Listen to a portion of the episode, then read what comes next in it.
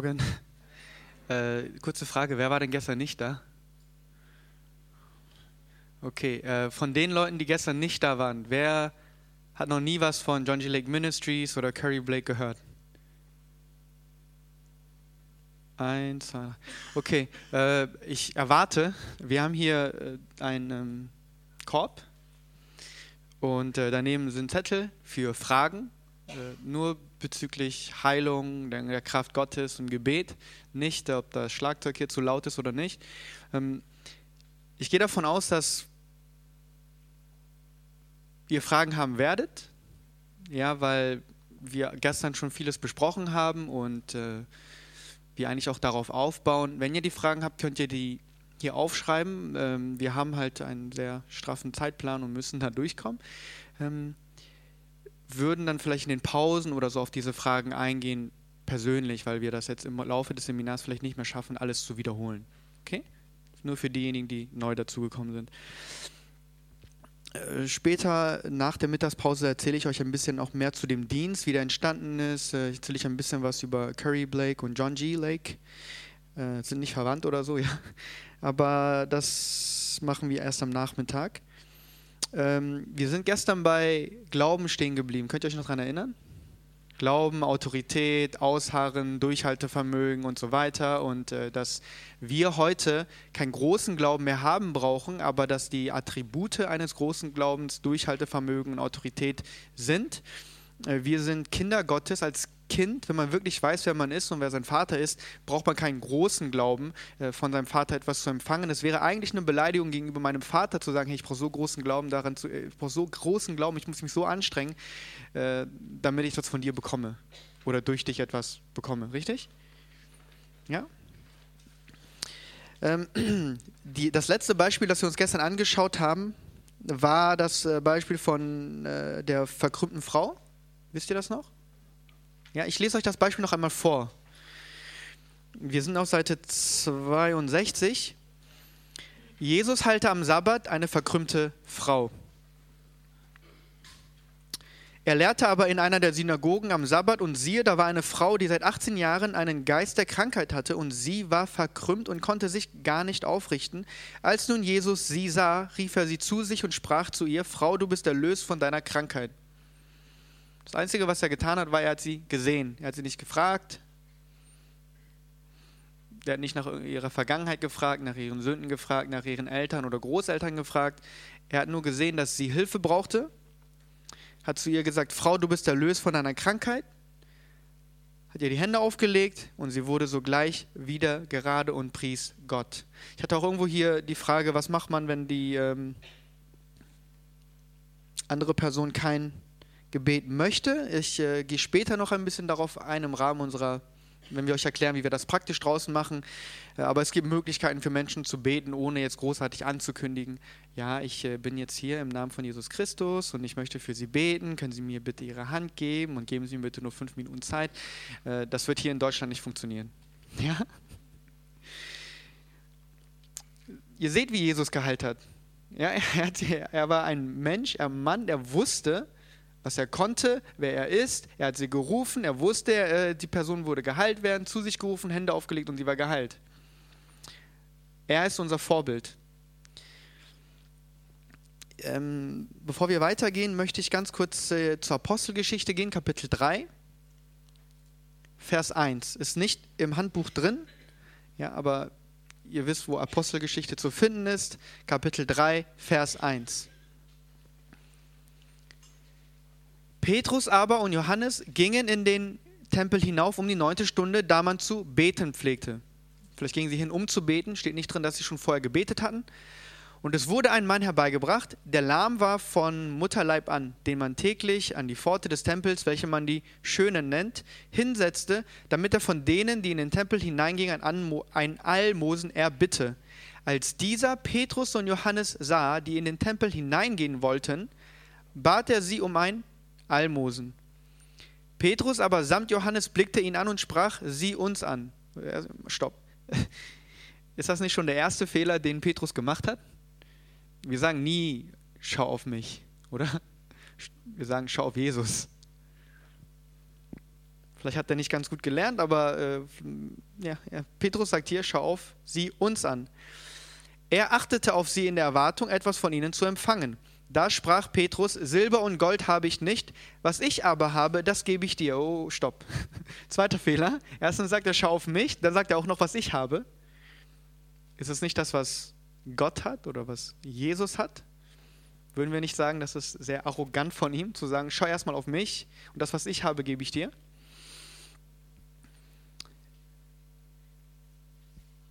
Im Namen Jesu Christi von Nazareth, steh auf und wandle. Und er griff ihn bei der rechten Hand und richtete ihn auf. Es ist also biblisch, Menschen bei der Hand zu nehmen. Und alsbald wurden seine Füße und seine Knöchel fest und er sprang auf und konnte stehen, ging umher und trat mit ihnen in den Tempel, wandelte und sprang und wandelte und sprang und lobte Gott. Und alles Volk sah, wie er umherging und Gott lobte. Und sie erkannten, dass er der war, der um des Almosens willen an der schönen Pforte des Tempels gesessen hatte. Und sie wurden mit Verwunderung und Erstaunen erfüllt über dem, was ihm widerfahren war. Da er sich aber zu Petrus und Johannes hielt, lief alles Volk voller Staunen bei ihnen zusammen in der sogenannten Halle Salomos. Als Petrus das sah, antwortete er dem Volke, ihr israelitischen Männer, was verwundert ihr euch darüber? Oder was blickt ihr auf uns? Was blickt ihr auf uns, als hätten wir durch eigene Kraft oder Frömmigkeit bewirkt, dass dieser wandelt? Ähm, jeder, der mal draußen gebetet hat, weiß, was Petrus hier macht. Ja? Kein Mensch denkt oder kein Christ sollte denken, das mache ich selbst. Ja, es bin nicht ich, der lebt, sondern Christus in mir. So wie Jesus auch gesagt hat, es ist der Vater in mir, der diese Werke vollbringt.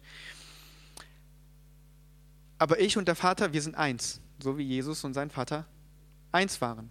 wir müssen nicht trennen das, was Gott zusammengebracht hat. Es gibt äh, Curry wird oft gefragt, ja, ähm, wenn er etwas sagt, äh, warst du das oder war das Gott? Warst du das oder war das Gott? Und seine Antwort ist immer, ja. äh, ja, ich weiß, äh, bist du das oder ist das von Gott? Ja. Das kann sehr nervig sein für religiöse Menschen, aber das bedeutet, warum müssen wir alles trennen, was von, ja, spricht Gott nicht durch uns? Sind wir nicht eins geworden mit Gott durch Jesus Christus? Wir dürfen nicht immer trennen. Alles so, oh, das ist von Gott, das ist von mir. Ihr seht auch, wie Paul, äh, Petrus gedacht hat. Er sagt, schau auf mich und dann sagt er danach, wieso schaust du auf mich? Okay? Und wir sehen hier, in wessen Namen Petrus da war. In wessen Namen? Im Namen von Jesus Christus. Und was das Interessante ist, was er danach sagt. Er sagt, äh, als hätten wir das durch eigene Kraft oder Frömmigkeit bewirkt. Ich gehe davon aus, dass er da weder sich vorbereitet hatte im Gebet, er war auf dem Weg hin in den Tempel hinein, wo gebetet wurde. Und er sagt, das hat nichts mit meiner Frömmigkeit zu tun. Wir haben gestern sehr viel über Autorität geredet und darüber, dass die Autorität selbst nicht mit unserer Heiligkeit zu tun hat, sondern mit dem Namen von Jesus Christus. Der Polizist ist nicht, des, nicht deswegen Autorität, weil er privat ein heiliges Leben lebt. Ja, und wir erkennen die Autorität eines Polizisten nicht deswegen an, weil wir ihn persönlich kennen und davon ausgehen, dass er auch privat Gesetze gut einhält und äh, ein, was weiß ich, ein heiliges Leben führt. Ja? Also lasst euch nicht davon abbringen, für Menschen zu beten oder Menschen zu segnen, nur weil ihr gerade irgendwo ein Problem habt. Äh, nur für diejenigen, die äh, gestern nicht dabei waren, Curry hat genau diese Frage Gott gestellt, warum er diese Heilung in seinem Leben sieht, obwohl er weiß, dass es Dinge in seinem Leben gibt, die Gott nicht möchte. Und die Antwort von Gott war die, äh, um dich kümmere ich mich später. Gott ist interessiert daran, dass äh, wir ein heiliges Leben leben. Ja? Sünde bringt letztendlich Tod. Ähm, aber es sollte uns nicht davon abhalten, Gutes zu tun. Ja? Wir werden sehr viel schneller wachsen und sehr viel schneller von den Dingen wegkommen, die, wir, die, in unserem Leben, die uns in unserem Leben stören, wenn wir anfangen, andere Menschen zu segnen, als dass wir zu Hause sitzen und beten und warten, bis diese Dinge weggehen. Ähm, ich, äh, ihr, ihr, kennt ähm, die He äh, Salvation Army, die Heilungsarmee, Heilsarmee. Äh, kennt, kennt ihr die Geschichte von dem, ähm, dem Gründer äh, William Booth und seinem Sohn, der seinen Sohn, ich weiß nicht zu seinem wievielten Geburtstag, ich meine, es wäre neunte gewesen, als er neun Jahre alt war, hat er ihn in die in schlimmste Viertel mitgenommen, in die in irgendeine ja, Absteige, in so eine Bar, ist mit ihm da reingegangen, hat ihm das gezeigt und ihr könnt euch vorstellen, oder ihr könnt euch vorstellen, was es wurde ja nicht nur getrunken. Und äh, er hat ihm gesagt, schau dir diese Menschen an, das sind, deine, das sind unsere Leute.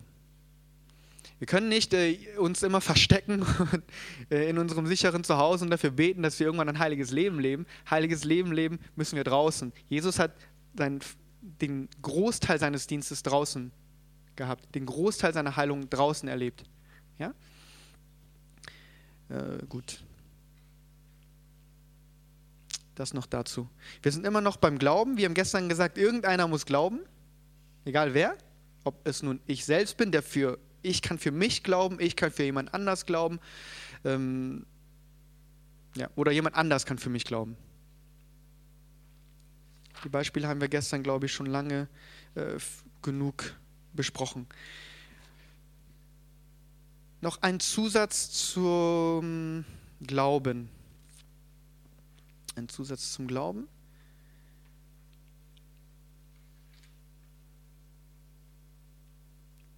Geht mal zu Hebräer Kapitel 11.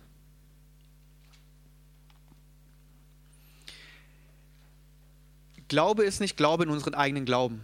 Es ist nicht, wir glauben nicht daran, wie, ah, mein Glaube ist so stark. Ja, wir glauben an jemanden. Wir glauben nicht an uns selbst. Ähm, in Hebräer Kapitel 11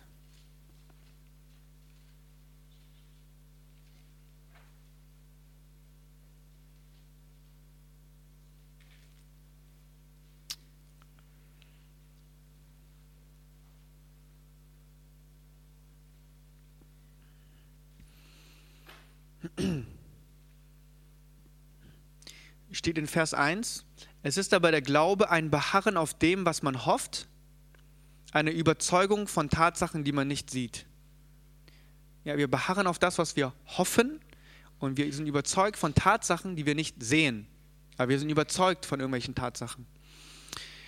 Und äh, dann gibt es einige Beispiele und in Vers 5 steht folgendes geschrieben: Durch Glauben wurde Enoch entrückt, so dass er den Tod nicht sah und er wurde nicht mehr gefunden, weil Gott ihn entrückt hatte. Denn vor seiner Entrückung wurde ihm das Zeugnis, zu, ihm das Zeugnis gegeben, dass er Gott wohlgefallen habe. Ohne Glauben aber ist es unmöglich, ihm wohl zu gefallen. Denn wer zu Gott kommen soll, muss glauben, dass er ist und die, welche ihn suchen, belohnen wird. Ähm, ihr kennt die Geschichte von Enoch, vielleicht, hoffentlich. Und hier in Vers, und er ist hier in dieser Ruhmeshalle des Glaubens mit drin in Vers 5 steht hier, dass Enoch durch Glauben entrückt wurde, so dass er den Tod nicht sah. Und in Vers 1 sehen wir, dass der Glaube ein Beharren auf dem ist, was man hofft. Eine Überzeugung von Tatsachen, die man nicht sieht. Äh, wenn ihr aber euch mal die Geschichte von Enoch im Alten Testament anschaut, steht dort nichts von Glauben. Rein gar nichts. Schauen wir uns die Passage ganz kurz an.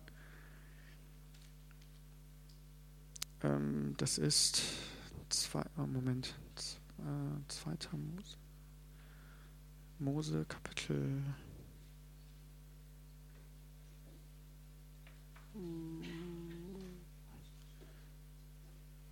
äh, 1. E, Mose Kapitel 5 Vers 22. Ja? Oder ab Vers 22. 1. Mose Kapitel 5, Vers 22. Und Henoch, nachdem er den Methuselah gezeugt, wandelte er mit Gott 300 Jahre lang und zeugte Söhne und Töchter, als das, also dass Henochs ganzes Alter 365 Jahre betrug. Und Henoch wandelte mit Gott und war nicht mehr, weil Gott ihn zu sich genommen hatte. Das ist das, was da steht. Steht nichts davon, dass er geglaubt hat, dass er irgendwas großartig irgendwie gebetet hat oder so. Das Einzige, was wir hier sehen, ist, Vers 21 steht, Henoch war 65 Jahre alt, als er den Methuselah zeugte. Und Henoch, nachdem er den Methuselah gezeugt, wandelte er mit Gott 300 Jahre lang und zeugte Söhne und Töchter. Also dass Henochs ganzes Alter 365 Jahre betrug und Henoch wandelte mit Gott und war nicht mehr. Da steht nicht drin, Henoch hat geglaubt oder er hat darauf gehofft, dass er entrückt würde. Es steht nur drin, Zweimal, er wandelte mit Gott. Wenn man 300 Jahre lang mit Gott wandeln würde, glaube ich, wäre es nicht schwer, an Gott zu glauben. Oder? Wenn du eine Person 300 Jahre lang kennst, jeden Tag dich mit dieser Person unterhältst, ja, mit ihr wandelst, äh, kann es nicht schwierig gewesen sein. Der Schritt von der Erde zum Himmel kann nicht so groß gewesen sein, wenn ich 300 Jahre lang jeden Tag mit Gott wandle. Okay? Wir sehen also, dass er geglaubt hat und in, er ist in Hebräer auch als äh, ja, in dieser Ruhmeshalle äh, mit drin. Ja, wenn wir uns anschauen, was er getan hat, praktisch sehen wir nur dort, dass er mit Gott gewandelt ist. Ähm, Glaube ist, wie ich gestern auch schon gesagt, gesagt habe, keine Magie. Es ist nicht, was ihr bekommt, weil irgendjemand kommt und sagt, oh, habt ihr jetzt Glauben? Sondern es bedeutet einfach nur, dass man das glaubt, dass man an Gott glaubt und dass man mit ihm wandelt und dass man das, woran man glaubt, immer wieder tut. Okay?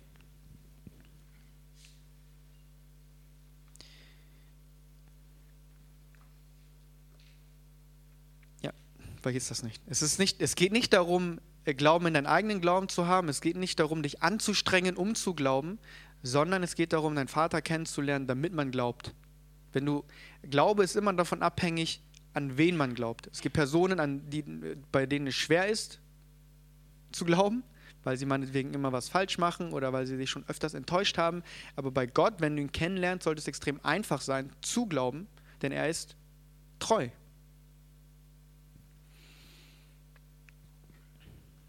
Glauben ist Ruhen. Wenn Menschen unruhig werden in bestimmten Situationen und sagen, boah, ich glaube, ich glaube, dann ist das kein Glaube. Ja? Glauben, ist, Glauben bedeutet zu ruhen.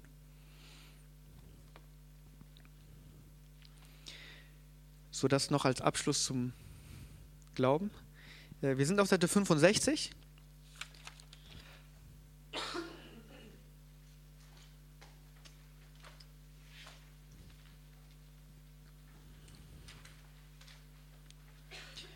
ähm, wir wollen alles so einfach wie möglich für euch machen. Ja? Deswegen gehen wir ganz kurz durch, was Gottes Wille überhaupt ist. Wir haben das zwar schon vorher besprochen, aber ich möchte noch auf ein, zwei Dinge eingehen.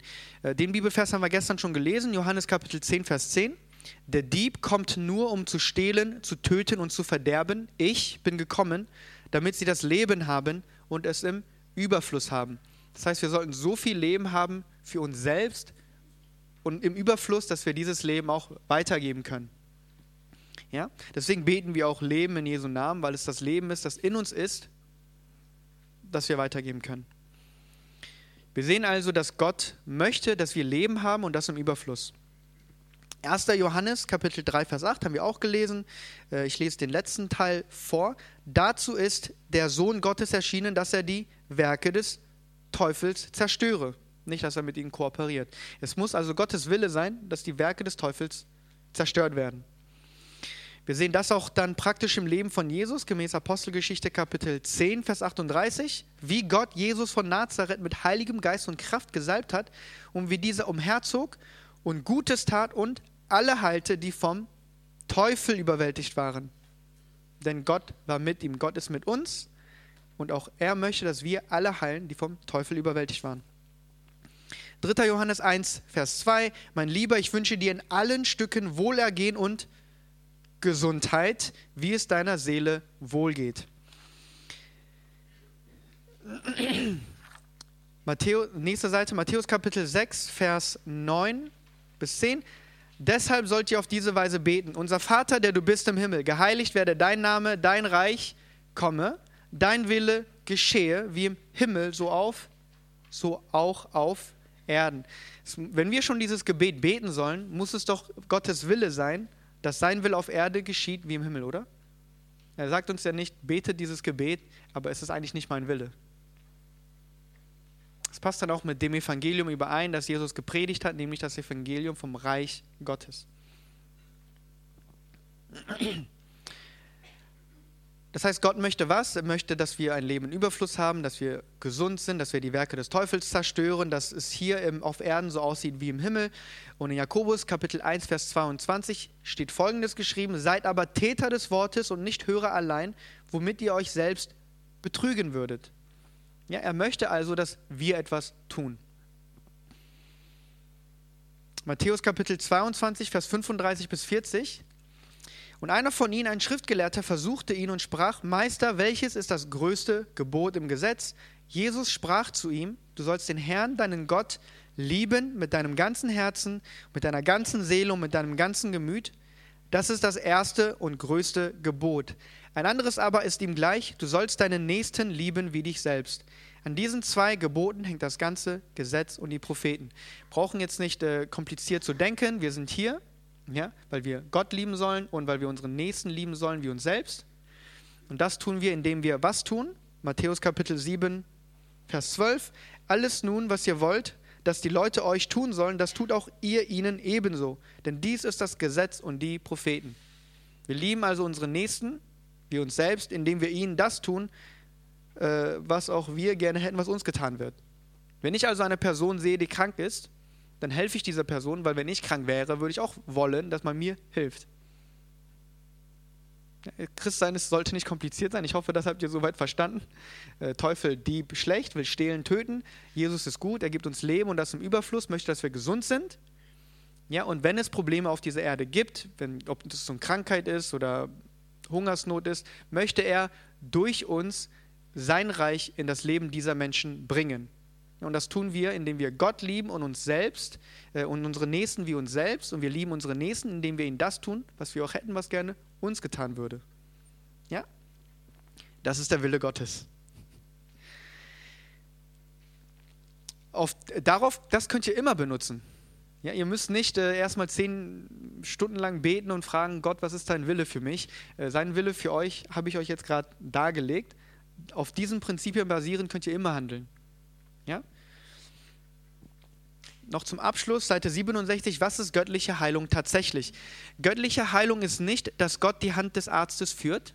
Also davon sprechen wir hier nicht, ja? Es geht nicht darum, dass wir dafür beten, der Arzt macht dies richtig und das richtig. Ihr könnt dafür beten, aber das ist keine göttliche Heilung.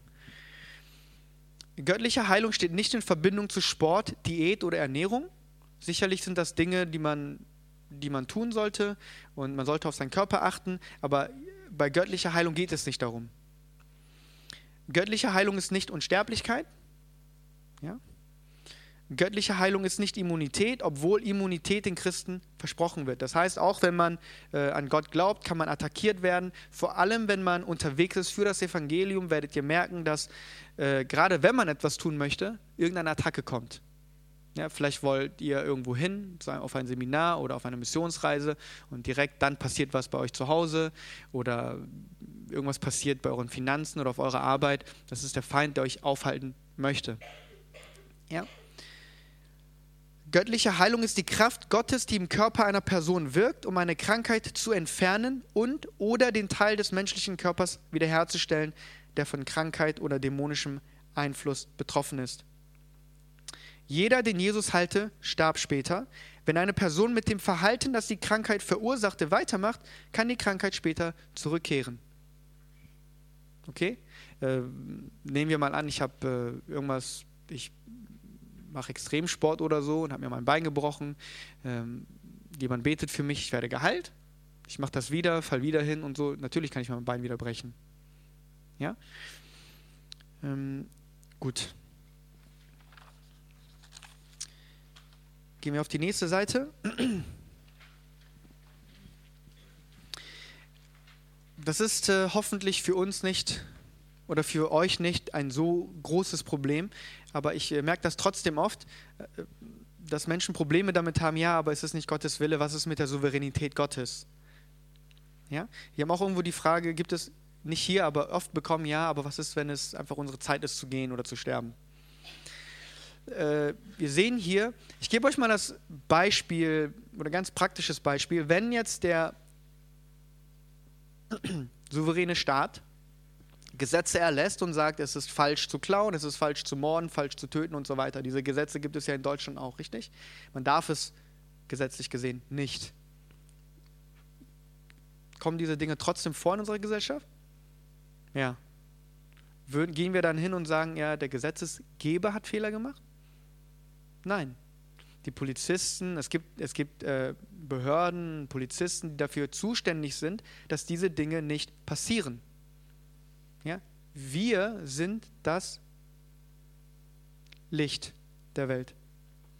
Ihr, weiß, dass, ihr wisst, dass äh, ihr das Licht der Welt seid, richtig? Als Jesus, das Licht, als Jesus hier war, war er das Licht der Welt. Aber er hat auch zu uns gesagt, wir sind das Licht der Welt. Und wir sind auch Salz. Richtig? Wir können jetzt nicht jemandem anderen die Schuld geben, wenn etwas in unserem Umfeld nicht richtig ist, sondern wir sind dafür zuständig, diese Dinge wieder gerade zu rücken. Ja? Nicht Gott. Gott hat seinen Willen uns ja schon kundgetan. Er hat das jetzt, wir haben jetzt mehrere Passagen gelesen, wo er gesagt hat, äh, wo er seinen Willen zum Ausdruck gebracht hat. Ja? Und als Jesus gegangen ist, hat er diese Aufgabe uns übergeben. Bevor er gegangen ist, hat er uns gesagt, geht raus, halt die Kranken, macht Jünger, lehrt, äh, predigt das Evangelium und so weiter. Das ist nicht Gottes Aufgabe, das ist unsere Aufgabe. Wir haben den Dienst der Versöhnung bekommen. Ein Christi Stadt sagen wir nun den Menschen, versöhnt euch mit Gott. Definition von Souveränität, höchste Macht oder Autorität, selbstsichere Haltung einer Person gegenüber anderen. Autorität eines Staates, sich oder einen anderen Staat zu regieren, jemand, der oberste, unabhängige Autorität über eine Region oder einen Staat innehat. Wenn ein König ein Königreich hat, dann erlässt er bestimmte Gesetze und er ist souverän. Wir würden sagen, er ist souverän. Trotzdem können in diesem Staat oder in diesem Reich Dinge vor sich gehen, die nicht dem Willen des Königs entsprechen. Ja? Und da sprechen wir auch nicht mehr, oh, aber ist das nicht der Wille des Königs, er ist auch souverän. Nein, er hat seinen Willen in seinen Gesetzen kundgetan und es ist äh, die Verantwortung derjenigen, die was dagegen tun können. Ne? In unserem Falle sind wir es, die etwas dagegen tun können. Und wir können nicht sagen, oh, das ist die Souveränität Gottes, Gott wollte diese Person früher zu sich nehmen und so weiter. Gott ist nicht willkürlich. Okay? Gut. Wie viel Zeit haben wir? Wir haben wann angefangen? Zehn nach? Zehn nach? Okay.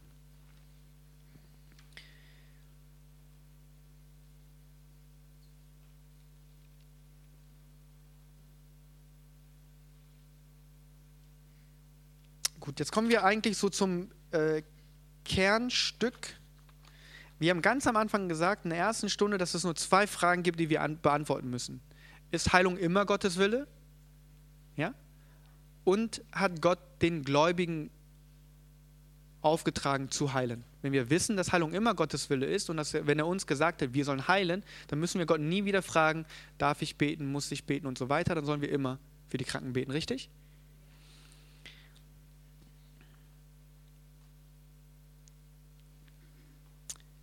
Seite 69.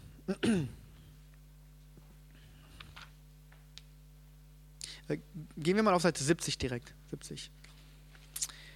Äh, Matthäus Kapitel 8, Vers 2 bis 3. Und siehe, ein Aussätziger kam, fiel vor ihm nieder und sprach, Herr, wenn du willst, kannst du mich reinigen. Was tut der Aussätzige hier? Er zweifelt an was? Er zweifelt nicht an der Kraft von Jesus Christus zu heilen, sondern er, er zweifelt an, an seinem Willen heilen zu wollen. Was ist schlimmer?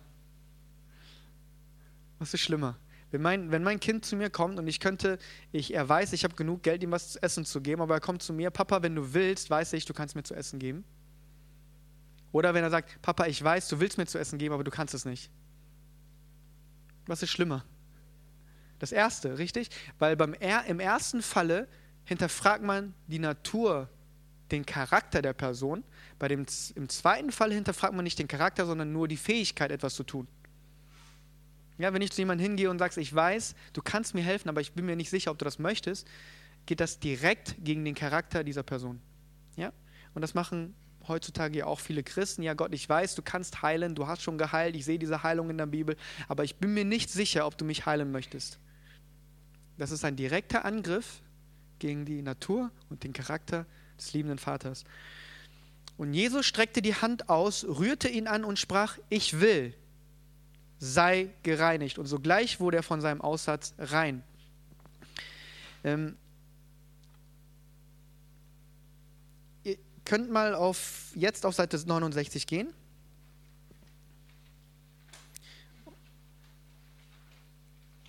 Und dort seht ihr, was dieses Will alles so bedeutet.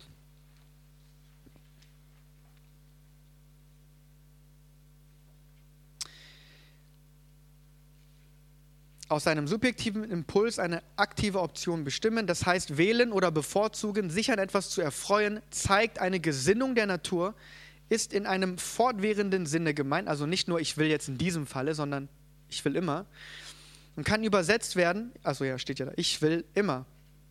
Altgriechisch darunter, wollen, entschlossen, bereit, geneigt sein, wünschen, befähigt sein, Vermögen, pflegen, Freude haben an. Freiwillig, gern, von sich aus. Es bedeutet also nicht, äh, okay, ich mache das in diesem Falle oder ich möchte das in diesem, in diesem Falle tun, sondern es ist, seine Natur ist zu tun, er möchte es immer tun. Ja? Gut. Jetzt kommen wir äh, zu einem größeren Teil unseres, äh, größeren Abschnitt. Und hier geht es darum, ob dass Gott vollständige Heilung für die vollständige Person möchte. Wir sind auf Seite 71 und dass er, dass er äh, bereits für Heilung bezahlt hat. Ja, wir nennen das im Englischen äh, Healing in Redemption oder Healing in the Atonement, würde bedeuten Heilung in der Erlösung. Ja, oder Heilung im vollendeten Werk, vollendeten Werk Christi. Ist eine etwas äh, längere Angelegenheit, aber vielleicht schaffen wir. Wir haben Viertel nach angefangen, richtig? Ungefähr? Ja. Dann machen wir jetzt schon mal Pause und äh, machen dann um 10 nach 11 weiter, ja? 10 nach 11.